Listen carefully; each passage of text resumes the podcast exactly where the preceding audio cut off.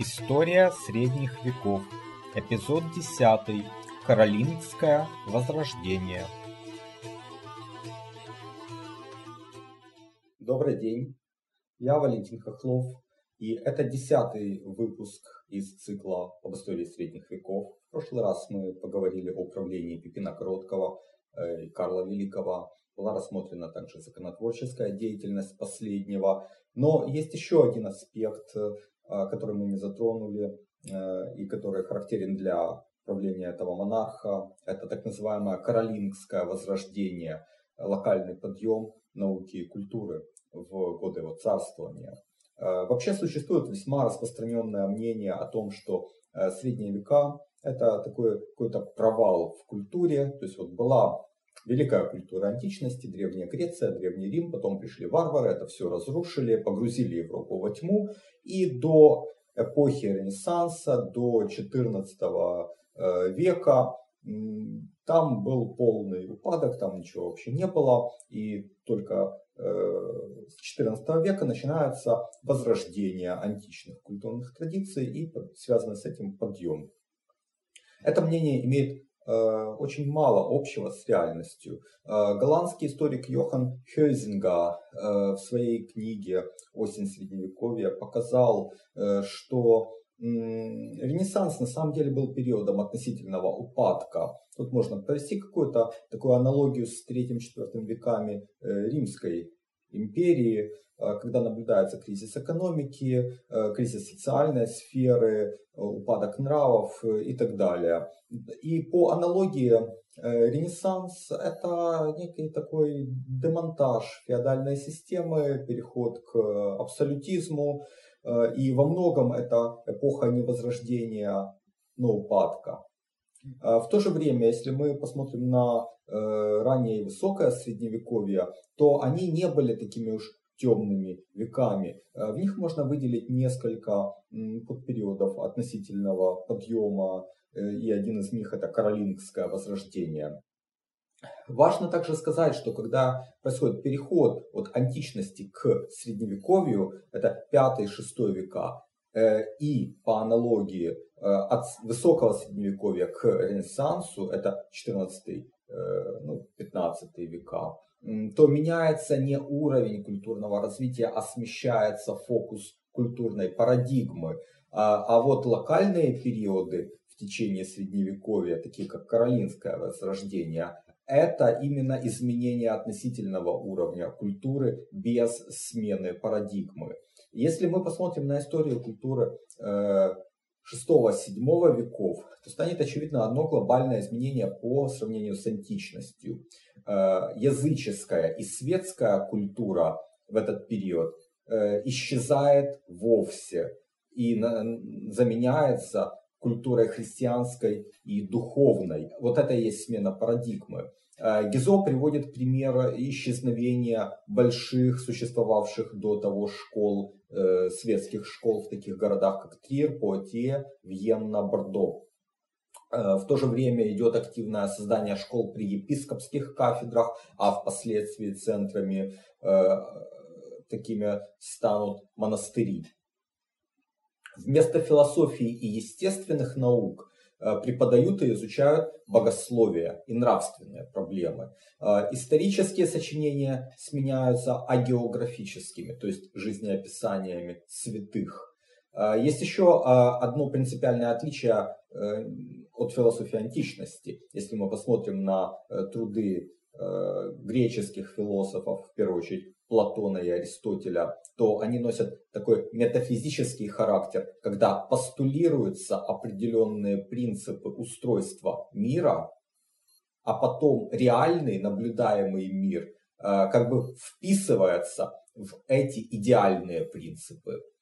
Э, в отличие от античных философов, в средние века э, шли от обратного, шли от практики. Это была э, эмпирическая философия, эмпирическая наука. Э, и э, исследования идут от практических нужд, от экспериментов к научным обобщениям. Мы также видим довольно четкую связь между политической стабильностью и развитием культуры.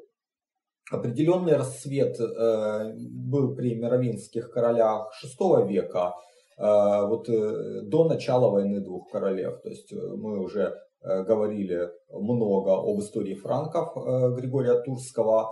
Вторым важным прозаиком эпохи был Фредегард, тоже, который писал исторические тексты. Упоминались уже ранее и поэты той эпохи. Это Фортунат в первую очередь, конце жизни он стал епископом Поатье. Э, также это святой Авид, епископ Венский. Из богословов и моралистов э, той эпохи можно выделить святого Цезария, епископа Арльского, ирландца святого Колумбана. А вот уже в VII веке э, только очень короткий подъем культуры наблюдается в период правления Э, Дагоберта, который был таким островком стабильности между войной двух королев и ленивыми королями. В то же время гораздо успешнее культура в VII веке развивается в Вестготской Испании, э, потому что Вестготы в VI веке, в конце VI века окончательно победили свевов, они отбились от византийцев, и VII век это такой период э, локального расцвета культуры на территории полуострова. Еще один очаг культурного расцвета в Европе в VII веке это Англия и особенно Ирландия. Гизо считает, что в VII веке обе этих страны превосходили континентальную Европу по уровню культурного развития. Заметим, что на территории э, этих стран, этих островных э, государств э, не было какой-то значимой античной культуры. И до активизации викингов в, во второй половине IX века Ирландия практически-то не знала внешней угрозы.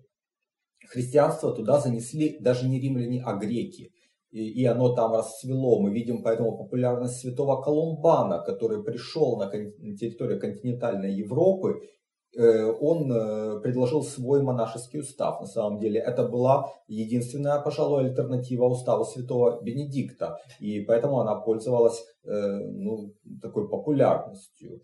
Э, в Англию христианство занесли римляне, но уже после того, как империя ушла из Британии и после того, как э, произошло англосаксонское завоевание от э, юго-восточной части, то есть Англии. Центрами культурного развития в Англии были епископские кафедры в Кентербери, в Экзетере, откуда вышел святой Бонифаций, и в Йорке. Именно в Йорке была при архиепископе школа, где в середине 8 века преподавал Эльберт, а, а учился Алкуин. Затем Эльберт стал архиепископом, а Алкуин, в свою очередь, возглавил эту школу. А, в 780 году Эльберт умирает, и кафедра переходит к Инбальду. Э, и вот э, он э, отправляет Алкуина в Рим, к папе.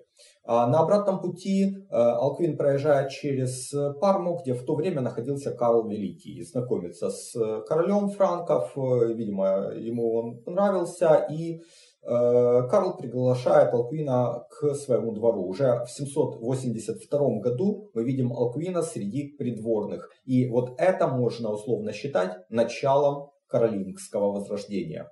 Э, Карл уже 15 э, лет к тому времени на троне. Он уже доказал свою политическую состоятельность, разбив э, лангобардов и включив их королевство в состав своего. Впереди у него еще 30 лет правления, то есть есть все предпосылки для культурного подъема, и он состоялся. Алквин был главной фигурой каролингского возрождения. Благодаря ему было основано множество школ, и самая э, основная из них, принципиально, это дворцовая школа, в которой учился сам король, три его сына, э, сестра, дочь, э, несколько придворных и так далее. Значит, кроме этого, Алквин провел огромную деятельность по восстановлению древних рукописей и исправлению ошибок, которые были внесены в них в VI-VII веках списки с восстановленных и исправленных им э, книг отправлялись по монастырям. Таким образом, э, и в монастырях они переписывались. Таким образом, была основана практика, очень важная практика переписывания книг в монастырях. И благодаря этому до нас дошли основные памятники античной литературы. Алквин сам, как говорят, переписал комедии Теренция. Вот, допустим, такая книга, я думаю, во многом дошла до нас благодаря тому, что в свое время ее переписывал Алквин. А, в ту же эпоху появляется тип э, шрифта, который называется каролинский минускул. Он был распространен в ту пору, он был удобен для переписывания, э, и э, только в XII веке его сменил готический шрифт. Кстати говоря, вот зрители этих программ сейчас могут наблюдать фрагменты текстов, написанных каролински, Э, минускулам и подобный же по начертанию шрифт я использую э, в подписях э, и текстовых фрагментах видео, посвященных раннему средневековью.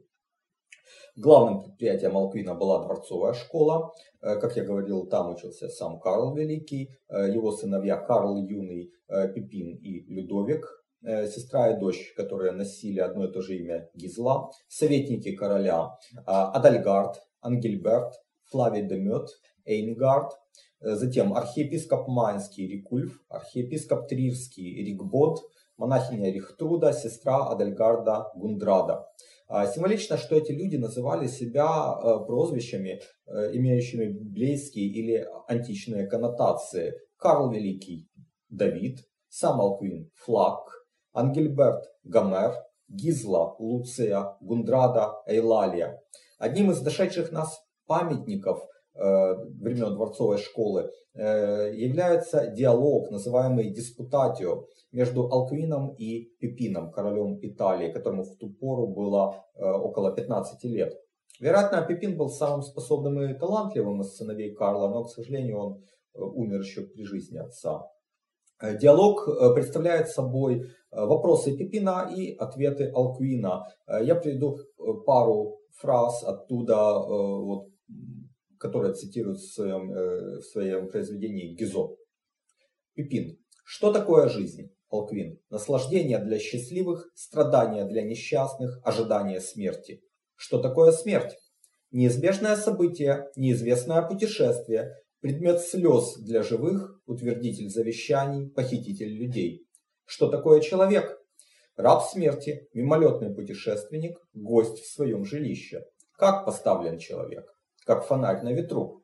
Далее Алквин загадывает Пипину загадки, и тот дает ответы учителю. Алквин спрашивает. Кто-то неизвестный беседовал со мной, без языка и голоса. Прежде его не было, да не будет и после, и я не слыхал его и не знал его. Пипин. Может быть, тебя, учитель, волновал сон? Именно, сын мой. Выслушай еще следующее. Я видел, как мертвые породили живого, и дыхание живого пожрало мертвых. Пипин. Огонь родился от трения сучьев и пожрал сучья. Алквин. Это так. Что существует и не существует в одно и то же время? Пипин. Ничто. Алквин. Как оно может существовать и не существовать? Пипин. Оно существует по имени, но не в действительности.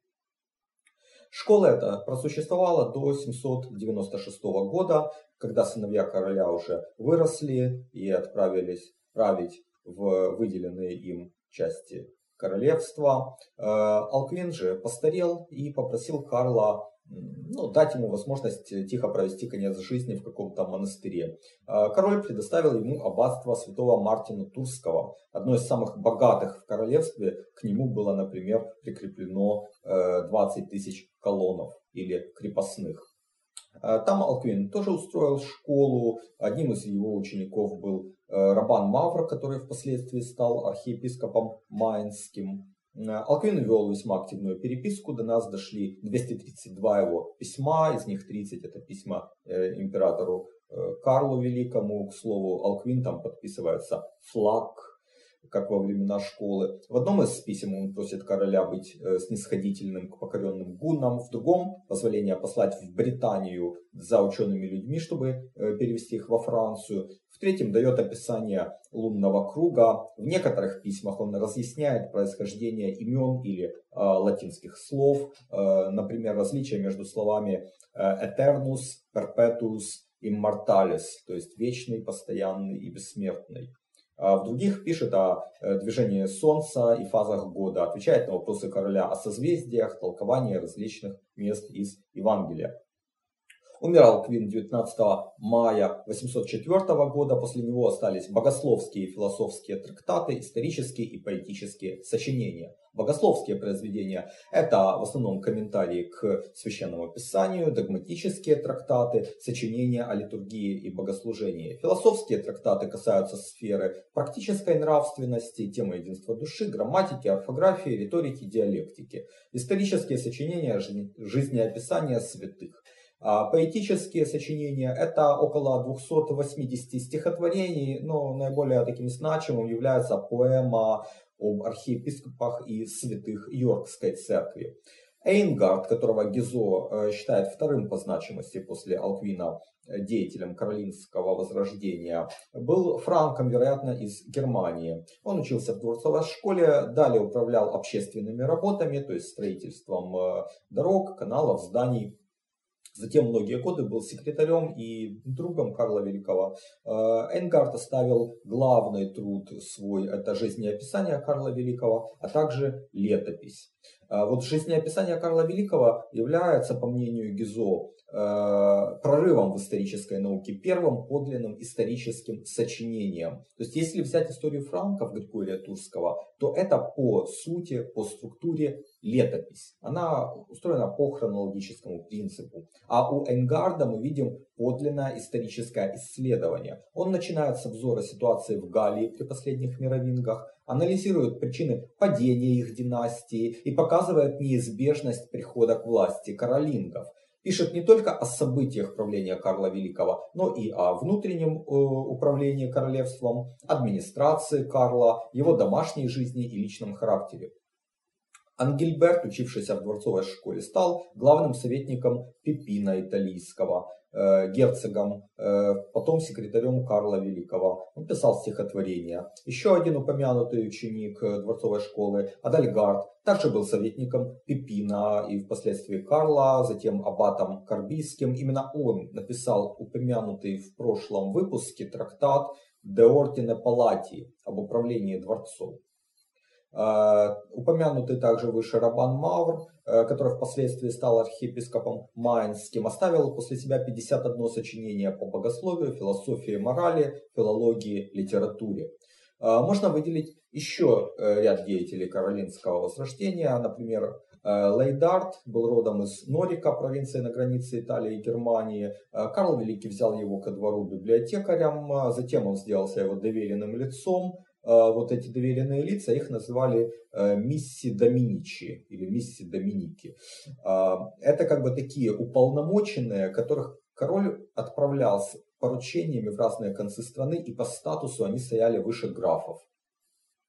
Вот, затем Лейдард был э, э, поставлен архиепископом Леонским, приложил значительные усилия к э, восстановлению церквей, соборов, строительству школ в своей епархии. Товарищем Лейдарда по вот, группе этих уполномоченных был год Теодульф, который также состоял на службе и между 786-794 годами вместе э, он был, архиепи, э, он был епископом в Орлеане, а в 798 вместе с Лейдардом Карл отправляет его в провинцию Нарбонны, то есть ту провинцию, которая раньше была под Вестготами и которую отвоевал у арабов э, Пипин Короткий.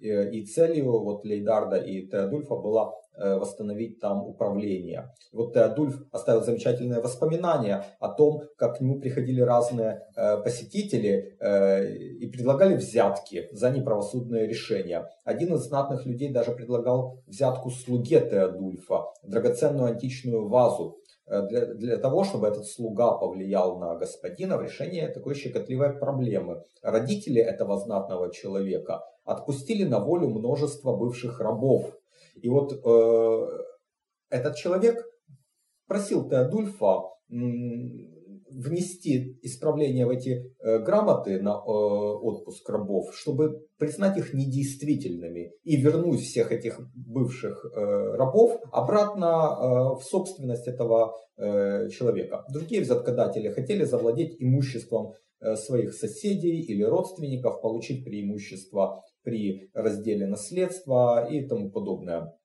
Э, Теодульф считается лучшим поэтом каролингского возрождения. Он оставил поэму в 956 стихов увещевания судьям добросовестно выполнять свои обязанности, а также поэму «Семь свободных искусств», еще более 70 стихотворений и два богословских трактата. Смарагд, аббат монастыря святого Михеля в Верденской епархии, написал большую латинскую грамматику, основывал школу, сочинил трактат о морали Виа Регия и религиозное сочинение «Венец монахов». Э, Бургунд Анзегиз э, составил перечень капитуляриев э, Карла Великого. Вала, он же Арсений или Иеремия, аббат Карбийский и Тегран, харепископ Трирский продолжили традиции Эйнгарда. Они составили жизнеописание его сына и преемника Людовика Благочестивого, о котором мы будем говорить в следующий раз. А представитель следующего уже поколения, Нидгард, написал историю усобиц между сыновьями вот этого Людовика. Наиболее видным представителем заключительного этапа каролингского возрождения является Иоанн Скотт Эригена. Э, ну, Скотт это потому что он кельт. Э, Эригена э, значит родившийся в Ирландии. Эри – Ирландия, э, ген – это латинский корень, означающий рождение. Э, он, как следует из этого прозвища, э, был родом из Ирландии, затем перебрался во Францию, стал советником короля Карла Лысого, младшего сына Людовика Благочестивого. У Эригена было одно крайне важное достоинство для той эпохи. Он хорошо знал греческий язык, а греческого в Европе практически никто не знал.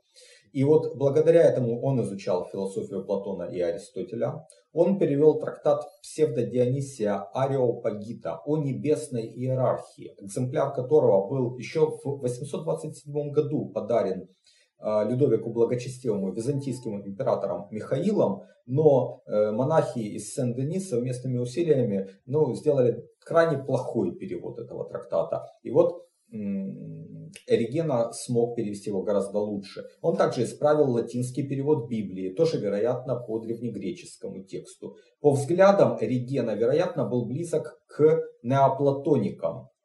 Пожалуй, это единственный человек того времени, о котором можно сказать, что он писал, собственно, философские трактаты. Наиболее значимым из них является о разделении природы, в котором метод неоплатоников был применен к христианской теологии.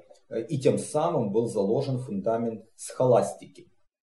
Интересно, что в 855 и в 859 годах Регенова привлекали дважды к суду по обвинению в ереси. А король Карл Лысый как мог защищал его, э, но королевская власть слабела. А смерть Иоганна Скотта э, Эригены около 877 года в целом означала конец каролингского возрождения. Э, в это время начинаются активные набеги норманнов на северное и западное побережье Европы, на Англию и на Ирландию. Э, династия каролингов приходит в упадок, о чем мы поговорим в следующем выпуске. Я благодарю вас за внимание и до свидания.